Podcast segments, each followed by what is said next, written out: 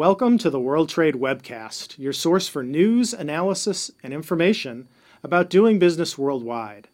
I'm your host, Greg Sandler, president of ThinkGlobal.com, the B2B network for global trade leads. Today we're going to be talking about the State Trade and Export Promotion, or STEP program, which has funneled approximately $68 million in federal grant money over the past 2 years to U.S. states and territories via the U.S. Small Business Administration. While the idea of helping U.S. exporters and state trade departments with grant assistance is a laudable goal, the mechanism chosen by Congress is more than a bit curious. Rather than utilize the existing infrastructure of the U.S. Commerce Department's U.S. Export Assistance Centers throughout the United States, the grants were given to individual states. Both the SBA and the states then had to create redundant administrative infrastructure in order to manage those grants.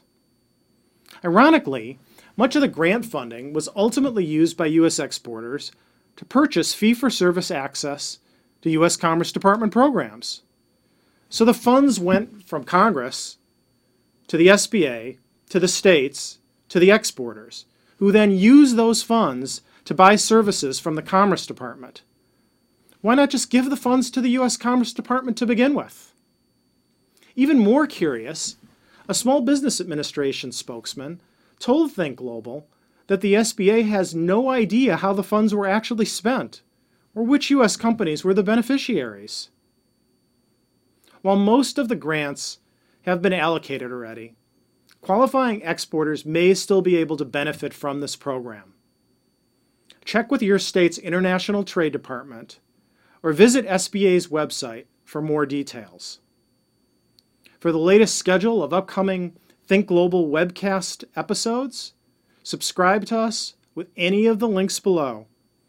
And bookmark this page. All of our previous episodes can be found at thinkglobal.com/webcast. Join us tomorrow when the World Trade Webcast will take a look at the Commerce Department's Gold Key program. And thanks for watching.